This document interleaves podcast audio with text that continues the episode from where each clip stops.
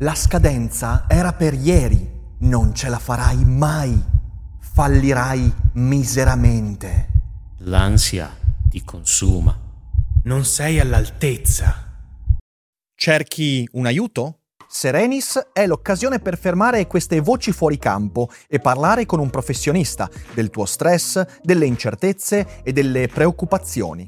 Prendersi cura della propria salute mentale è importantissimo e per questo serve il giusto interlocutore. Su Serenis puoi trovare quello giusto. Serenis è una piattaforma per il benessere mentale e una tech company che rispetta l'autonomia dei terapeuti e adotta un approccio serio ed empatico verso le tue necessità. Sei uno studente incerto, un professionista vittima di grande stress o una persona che fa fatica a costruire buone relazioni? La filosofia ti può dare un aiuto, ma Serenis è il compagno perfetto. E se usi il codice che trovi in descrizione, potrai iniziare il percorso oggi a un prezzo convenzionato.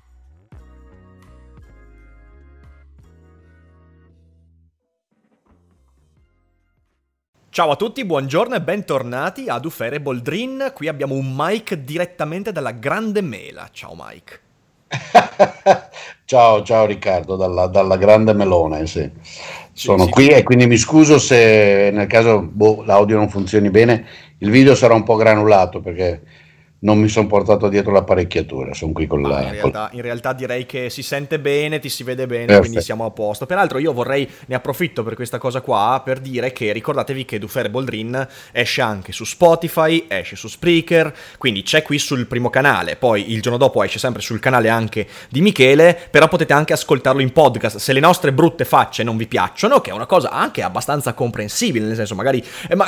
Troppa roba Potete, potete tranquillamente, tranquillamente, senti, senti, il, il, venetume che arriva persino da New York, ciò parla partita. Hai visto? Esatto, Vuoi che lo esatto. rifaccia? Ciao, parla partita. Perfetto, questo diventerà un meme audio, sappilo. e quindi, insomma, ci siamo, ci siamo. Allora, io eh, quest'oggi, Michele, volevo, mm, eh, mm. volevo eh, chiederti eh, no, una cosa. Non detti niente, scusate, di cosa parliamo? Allora, allora, quest'oggi io volevo chiederti una cosa, ma Secondo te il Movimento 5 Stelle sta effettivamente rivelandosi come il partito più liberale e anti-spesa pubblica della storia del, del nostro paese? Perché, perché, in questi giorni io sto leggendo tantissimi post, tantissime testimonianze di gente che ha fatto la richiesta per il reddito di cittadinanza e quei pochi in realtà che hanno avuto ah. l'accesso si sono trovate che avevano 400 o 500 euro con il reddito di inclusione fra reddito di inclusione e la mancetta Renzi, e adesso si trovano con un reddito di 300-250 euro. E allora mi chiedo, ma veramente il Movimento 5 Stelle ci sta facendo risparmiare? e perché lo sta facendo? Non è che è un piano dei poteri forti neoliberisti per demolire la spesa pubblica italiana e Gigi Di Maio in realtà è la reincarnazione di Margarita Thatcher? Oddio. l'ho sparata grossa, l'ho sparata grossa. Cioè, credo che stia succedendo. Uh, beh, cre- no, no, credo che sì, ho visto anch'io queste cose e credo che quello che sta accadendo sia semplicemente questo: che eh, loro hanno venduto il reddito di cittadinanza, come sappiamo, prendere i voti tutte le stronzate. E poi, ovviamente, nei vari ministeri sono perfettamente consapevoli che se lo fanno come promesso saltano le finanze pubbliche e l'Italia si ritrova nel mezzo dell'agosto 2011 o della tarda primavera 2011 dalla mattina alla sera e quindi ne, nella fase di attuazione credo siano andati con i piedi di piombo eh, applicando in maniera rigidissima tutti i criteri probabilmente aggiustando le tabelle in modo da, da minimizzare la spesa e, il risultato è quello che, che, che, che, tu racconti. Non ho seguito con grande attenzione, però me l'hanno raccontato ho visto un paio di articoli che descrivevano la cosa e mi pare che l'interpretazione sia questa. Anche perché poi, cioè... ecco qui ci tengo, ci tengo, a dire una cosa, perché poi ovviamente subito dopo questo inizio un po' ironico la gente comincerà a commentare dicendo guarda Dufer che, che, che insulta la povertà eccetera eccetera. No, in realtà io ho visto delle cose veramente che, che, mi hanno anche in qualche modo mosso dentro perché ho letto i post per esempio di una, eh, di una signora anziana che scriveva cioè io prima con il reddito di inclusione mi, mi pagavo l'affitto, adesso non mi pago neanche due bollette e, e, quindi ci sono delle situazioni veramente che sono che sono drammatiche a questo punto, perché eh, tutte queste energie, anche psicologiche, queste aspettative che sono state gonfiate dai 780 euro, eccetera, eccetera, e che adesso la gente si trova a prendere meno soldi di prima. Però non mi è chiaro questa, questa cosa qua. Cioè, eh, secondo te, questa diminuzione sensibilissima del, delle aspettative rispetto alla realtà nel reddito di cittadinanza è dovuta al fatto che per esempio hanno affiancato anche quota 100, cioè nel senso è quota 100 che sta facendo concorrenza al reddito di cittadinanza o ci sono altri elementi che stanno concorrendo a questa cosa qua? In che senso concorrendo? Cioè no, cioè, non stanno senso... facendo concorrenza, loro hanno promesso, cioè concorrenza nel senso che, eh, che se avessero lasciato andare i reni come da loro promesso la spesa pubblica sarebbe esplosa e questo intendi? Mm-hmm. Sì, sì, no, esatto, cioè ehm, eh, concorrenza nel senso che i soldi che, stanno, che sono stati veicolati per eh, quota 100 ovviamente sono stati tolti dalla potenzialità del reddito di cittadinanza. Cioè, in questo senso sono due misure che si fanno. Sì, sì, in un certo senso sì, cioè, ovviamente tutta la spesa pubblica, cioè questi qua, già, già, siamo un paese con la spesa pubblica insensata, bla bla bla bla bla bla.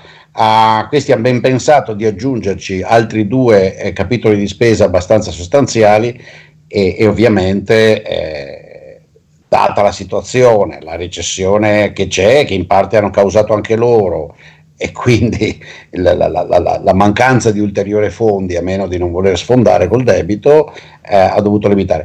Va anche detto, va anche detto eh, e, questo l'avevamo detto anche nelle chiacchierate economiche sul mio canale, che vero, il vero disastro per le finanze è Salvini, ma questo era chiaro dall'inizio, cioè quota 100 sia per come è, sia soprattutto per il segnale trend che implica, cioè noi continueremo a fare il possibile perché la gente si pensioni praticamente con davanti 35 anni, 40 anni di vita, è un autentico killer, perché il vero killer arriva sì, dopo. Sì, sì. Il vero killer non è nel fatto, bisogna capire, il meccanismo delle pensioni è un killer dei giovani per due ragioni. Una, certo, che eh, in Italia si va in pensione con pensioni altissime, ok? A fronte di contributi eh, relativamente bassi. Inutile che la gente dica ma è giusto, basta guardare i parametri internazionali e capisci che andare, non faccio nomi, ma voglio dire, mio amico, collega, anche uno che ha lavorato tutta la vita, mi dice guarda vado in pensione a questo punto l'anno prossimo, ok, lui ha anche due anni più di me, 65, quindi per, un, per l'Italia è uno che si pensiona tardi, dice, cioè, io ho 47 anni di contributi perché oltre agli anni veri di lavoro, che sono tipo 37, ho riscattato questo, ho riscattato quello, mi hanno riconosciuto il dottorato, ecco, e vado in pensione col 100% del mio stipendio, che è il massimo stipendio della mia vita, perché è andata sempre in salita. Ecco, questa è una follia, punto numero uno. Ma la follia numero due qual è? E va capita perché la vera ragione per cui questi pensionamenti anticipati sono deleteri per i giovani. Anticipati, si... peraltro, che eh, hanno iniziato negli anni, negli, anni 80 i pensionamenti anticipati, quindi sono so, 30 sì, anni. Sì, che... sì, sì, sì, è una roba vecchia. Una roba cioè, vecchia. cioè, non è una Ma cosa che inizia Stiamo pagando oggi. quelli. Esatto. Ma tanto per faccio, fare un esempio, per mollare l'amico mio. Mio papà, qui ovviamente voglio bene, mio papà è un pensionamento anticipato. Ok? Ha incentivato a uscire, spinto a uscire, al fine accettato. Mio padre è andato in pensione che aveva 7 anni meno di quelli che io adesso. E mio padre ha 28 anni più di me, è in pensione da 36 anni, quando finisce l'anno. Okay. È questo il vero costo, nel senso che se tu mandi in pensione col 100% è relativamente giovane, ok? Già hai una botta. Se poi non riesci a renderti conto che questi che vanno in pensione anticipata non ci stanno 15 anni o 20, ci stanno probabilmente 40 anni, capisci? Quindi la vera io, conosco, io conosco, di... conosco, esempi di persone che sono state in pensione più di quanto abbiano versato contributi, cioè proprio qui uno che abita vicino a dove sto io. Ma assolutamente, assolutamente, assolutamente. Quindi, e tu ricevi il 100% del tuo ultimo stipendio quando i tuoi contributi, benché vada, sono stati un terzo. Per, quindi stai portandoti via due terzi di quello che porti via, come porti a casa come minimo. Probabilmente tre quarti, perché appunto è l'ultimo stipendio, i contributi all'inizio quando avevi 25 anni li facevi su uno stipendio ben più basso. Quindi il vero criminale di lungo periodo è Salvini, capiamoci. Però ritorniamo alla cosa che hai detto del, del 5 Stelle. Sì. Eh, credo che stia succedendo questo, credo che stia succedendo questo perché poi la spesa 5 Stelle in parte sostituisce la spesa del reddito di inclusione renziano. Quindi da quel punto di vista la vera aggravante per i conti pubblici sono i leghisti, i quali molto abilmente lo nascondono.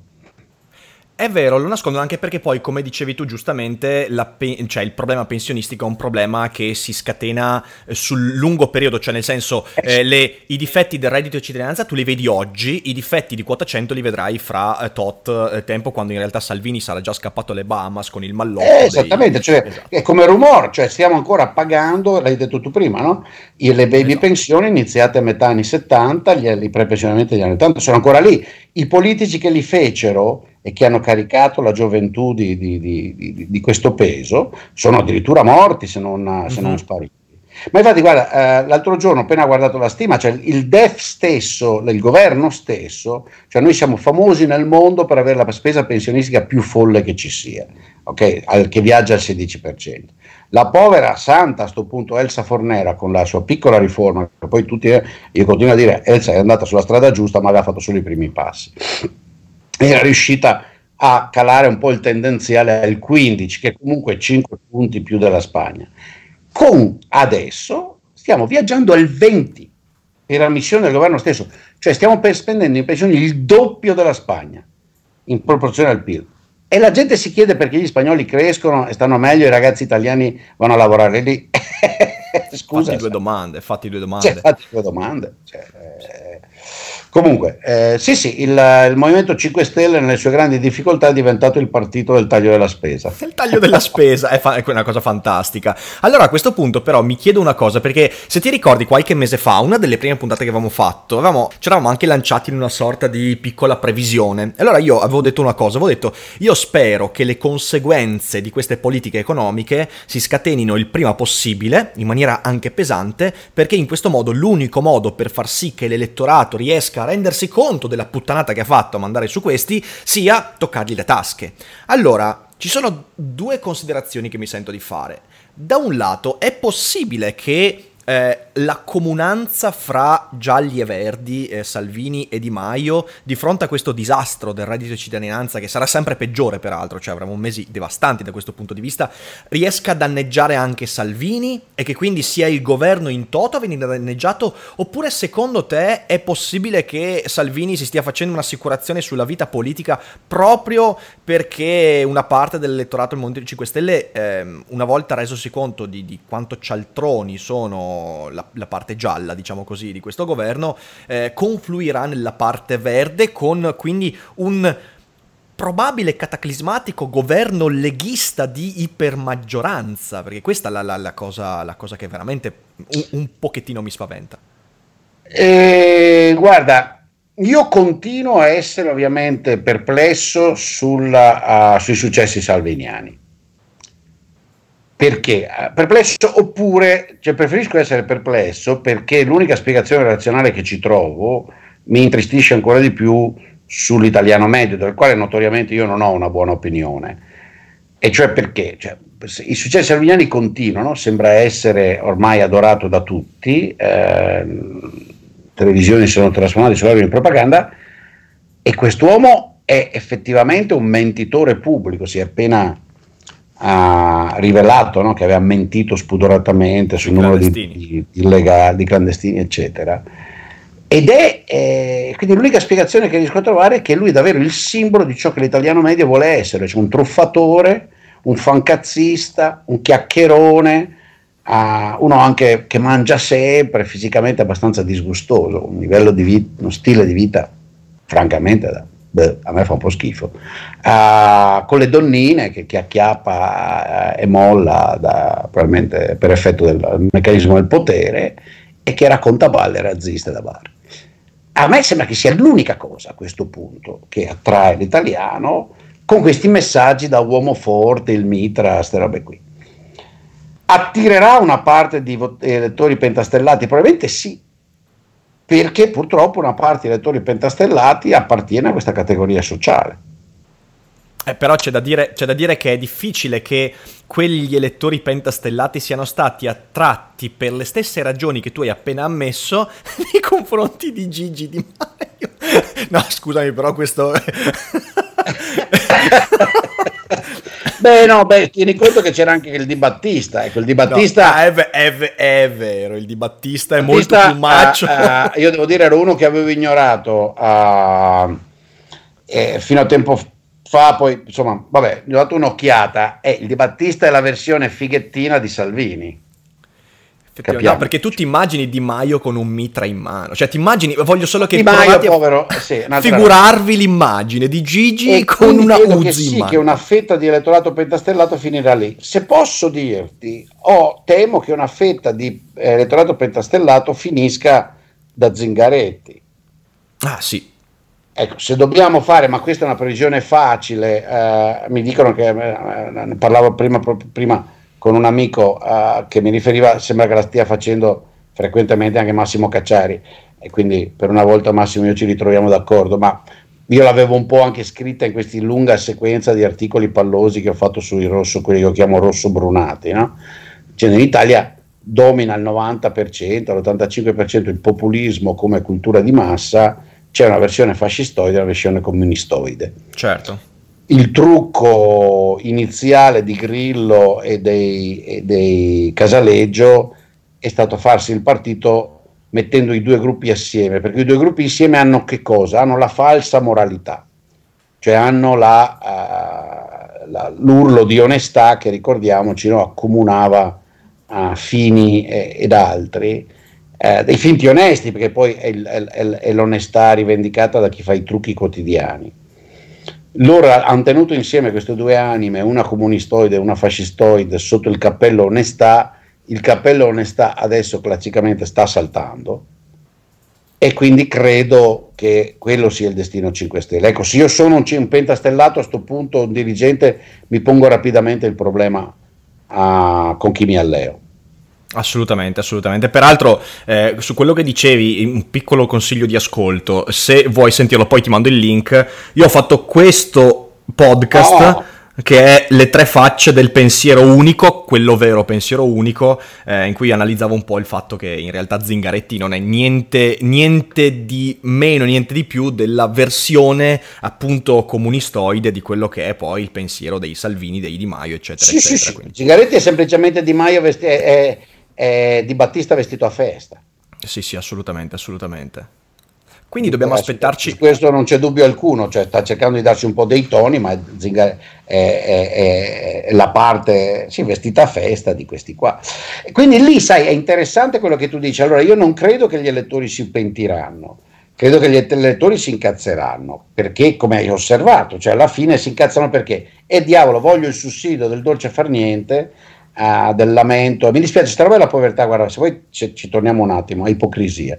Um, di Maio non me li dà, vediamo se qualcuno è più credibile me li dà.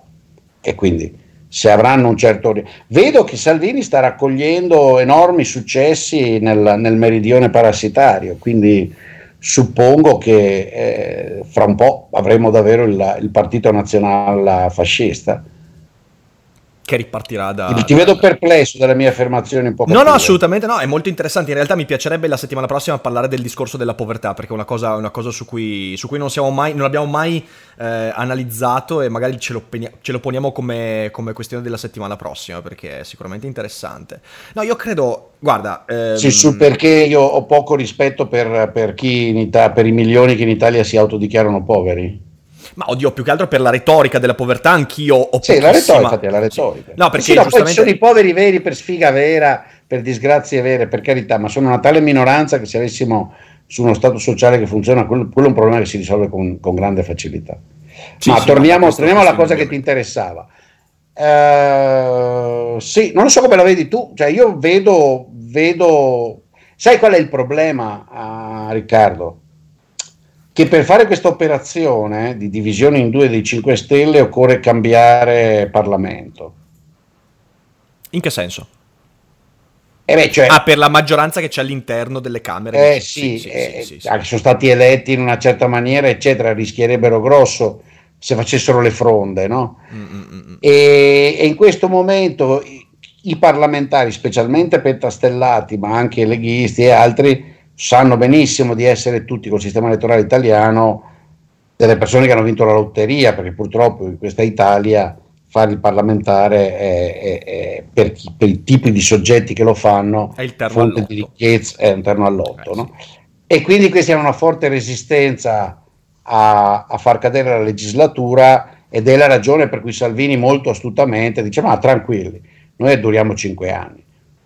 Mm-mm. Cioè lui... lui... sa che ha la, il coltello dalla parte del manico da quel punto di vista lì, cioè lui ha una capacità di leverage altissima con questo governo, proprio per il principio che dicevi tu, eh, del fatto che questi qua sono, sono, come dicevi, ma adesso non dici più bravo, sono degli scappati di casa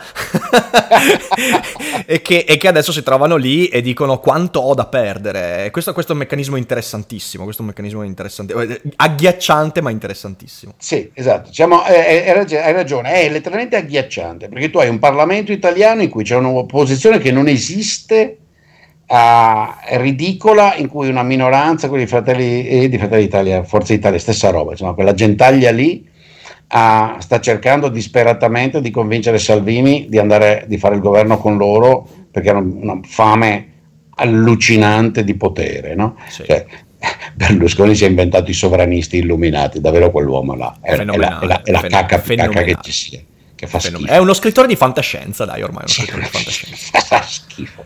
E, e, i suoi, e, i suoi, accoliti sono subito corsi a ripetere le sue stronzate. I pidini sono disperati, stanno cercando di diventare barricaderi perché vogliono riprendersi quello che loro chiamano il popolo di sinistra. E c'è costui che evidentemente, ormai secondo me è diventato sempre più palese, tu lo sai che me lo chiedo in pubblico ormai da mesi, è palese, lui ha chiaramente in mente una strategia autoritaria. Sì, sì, sì. Sì, sì, beh, indubbiamente, indubbiamente. Ehm, e quindi 4-4 ah, sta lì, fa sgovernare gli altri, ogni tanto butta lì qualcosa, lui continua a fare il ministro degli interni duro, il ministro di polizia e si compra consensi a buon mercato avendo annusato che finché in Italia dura questa atmosfera culturale che evidentemente la gente come noi non riesce a rompere, ci ascoltano in troppo pochi. Mm eh, ci ascoltano in troppo. Eh, non c'è, non c'è, ancora il terreno, non c'è ancora il terreno per questo tipo di, di cose. Cioè, non, non, è un ragionamento di massa quello, quello che proponiamo noi. Non, non, stiamo simpatici, Michele, non stiamo simpatici. Alla... Ma perché? ai più, non stiamo simpatici ai più. Dai, Ma se sono dirci. così gentile, sono come un vecchio nonnetto. Ma sì, no, ma è, ve- è, ve- è vero. Guarda, cioè, anzi, anzi, dovremmo fare una rubrica Zio Mike e la fiaba della buonanotte, in cui, in cui racconti una fiaba della buonanotte, eh, raccontando... Il nonno, del... Mike, il nonno Michelino vi racconta il raccontino. Nonno Mike...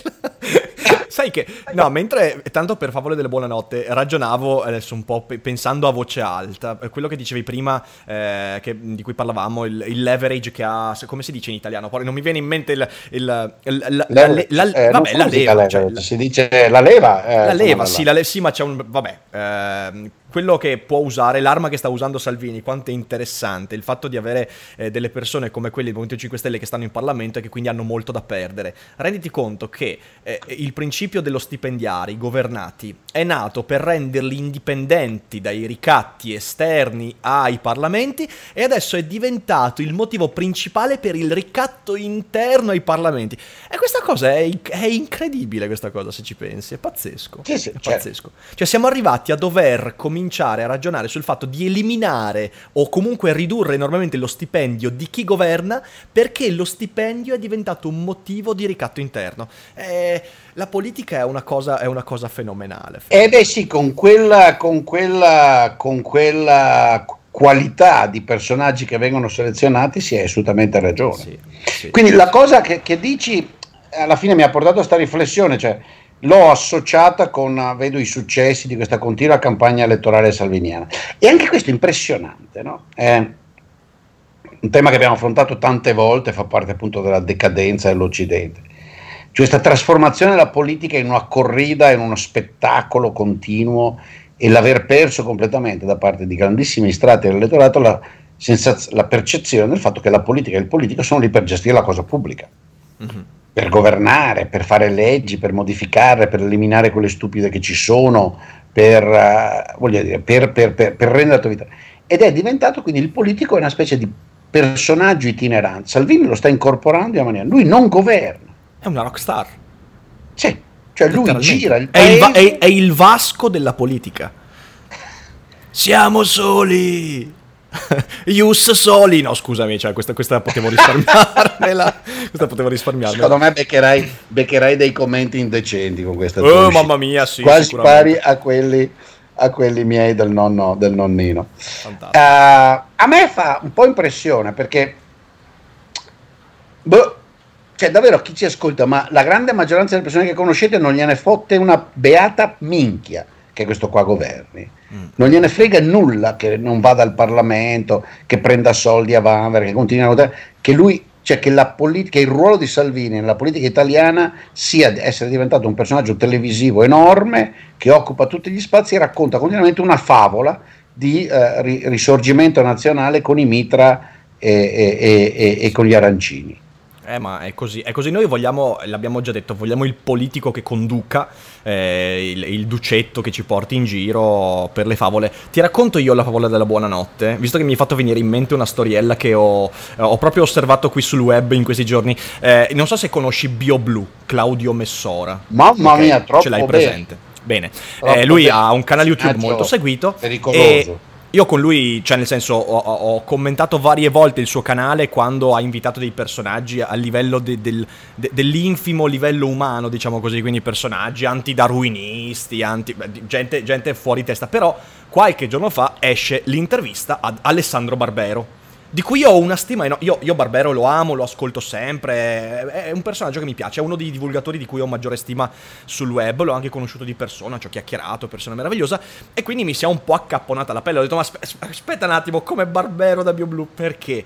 E invece è stato molto interessante, cioè nel senso Barbero non ha detto nulla di accomodante nei confronti eh, di, di, Messora, anzi in alcuni momenti gli ha proprio dato contro. E a un certo punto è successa una roba che per me è stata paradigmatica del, de, del, dell'analfabetismo funzionale presente nel nostro paese, anche quando ti trovi di fronte a dei ragionamenti lineari. A un certo punto Messora eh, chiede a Barbero eh, se secondo lui in questa epoca non ci sia un pensiero unico, anzi no, gliel'ha imposta così la domanda, gli ha detto mm, prova a immaginare di diventare uno storico fra 300 anni, ok? Guardare indietro. Guardando indietro non ti sembrerà, come oggi guardiamo il feudalesimo, guardiamo gli egiziani, che ci sia un pensiero unico dominante eh, che pervade e di cui noi magari non ci accorgiamo. E Barbero subito ha detto, beh, certamente che c'è eh, e sicuramente lo andrei a individuare nel dominio dell'economia, ok? E lì subito ho detto, aspetta, no, no, Alessandro, Alessandro, non dire puttanate.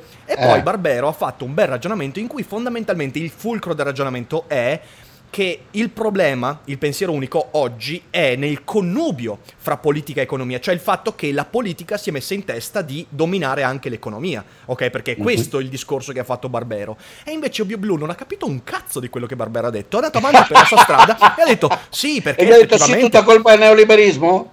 Beh, quasi, diciamo così, l'ha detto fra le righe. In fin dei conti, BioBlue è stato convinto che Barbero stesse dicendo che il problema è che c'è troppa economia e troppa poca politica.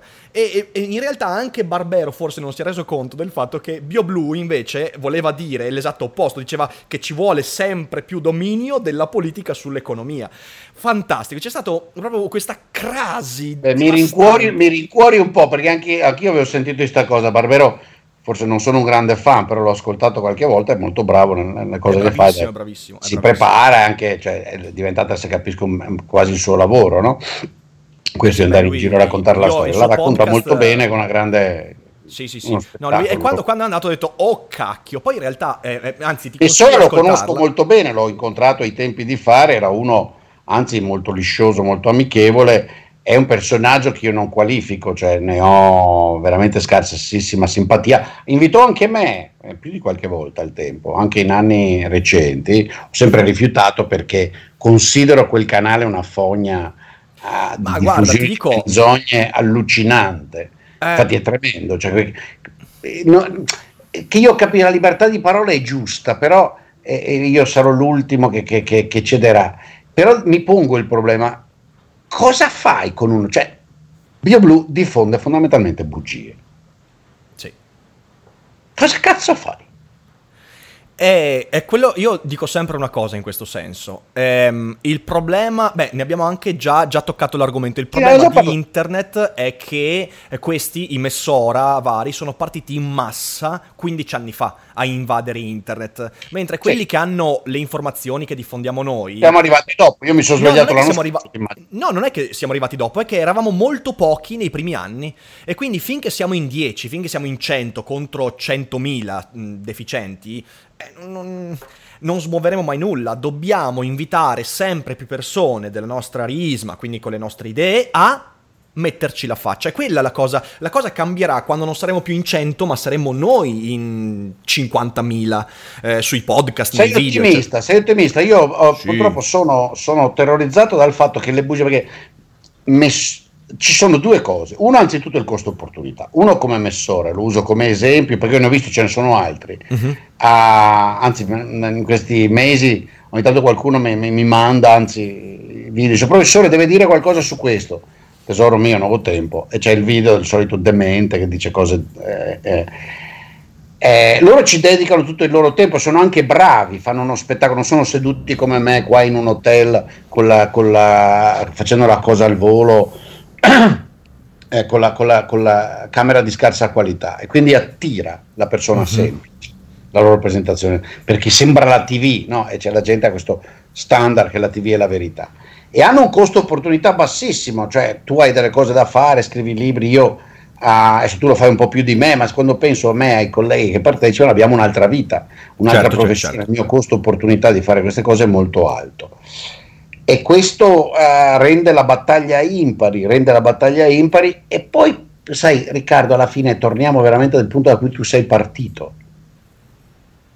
Vi sono, pa- ovunque la bugia sembra pagare in quest'epoca, nel senso che la, la- masse enormi hanno avuto accesso a questi comuni- meccanismi di comunicazione e sono prone a, cre- a credere alla bugia Mhm.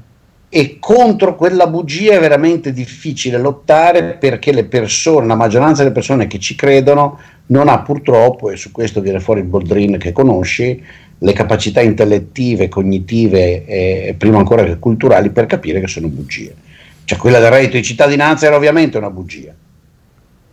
Per partire da- da- dal tema... Eh, ma muoveva sulla disperazione. La disperazione è sempre una leva molto forte. Ma perché disperazione? Non pensi forse che me- mo- abbia mosso soprattutto sulla voglia, sul desiderio squallido di approfittarsene? Non lo so, devo ancora... No, sicuramente anche su quello. Ma no- non, ho, non ho i dati per farmi un'idea vera su questo, sinceramente. Non ho, non ho una percezione così approfondita per averne un'idea precisa. Ehm, e Era certo, una ah, bugia come tante bugie, come i milioni di posti di lavoro di, di Berlusconi, come i regali di Lauro, come i mille miracoli, eh, che un pezzo d'Italia che in realtà ha solo voglia di continuare a fare il tran tran, non si vuole muovere, vuole continuare a approfittarsene, spera sempre che lo Stato le mandi l'assegno, ha voluto crederci.